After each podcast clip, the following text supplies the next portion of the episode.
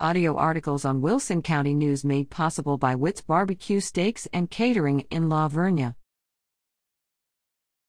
Abilene Christian University releases Fall Dean's List.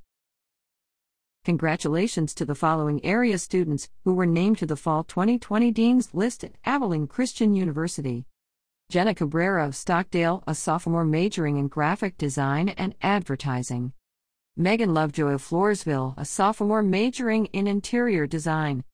Genesis Cabrera of Stockdale, a junior majoring in early childhood slash elementary education. To qualify for the Dean's Honor Roll, students must be registered for 12 or more credit hours and earn a grade point average of 3.6 or higher.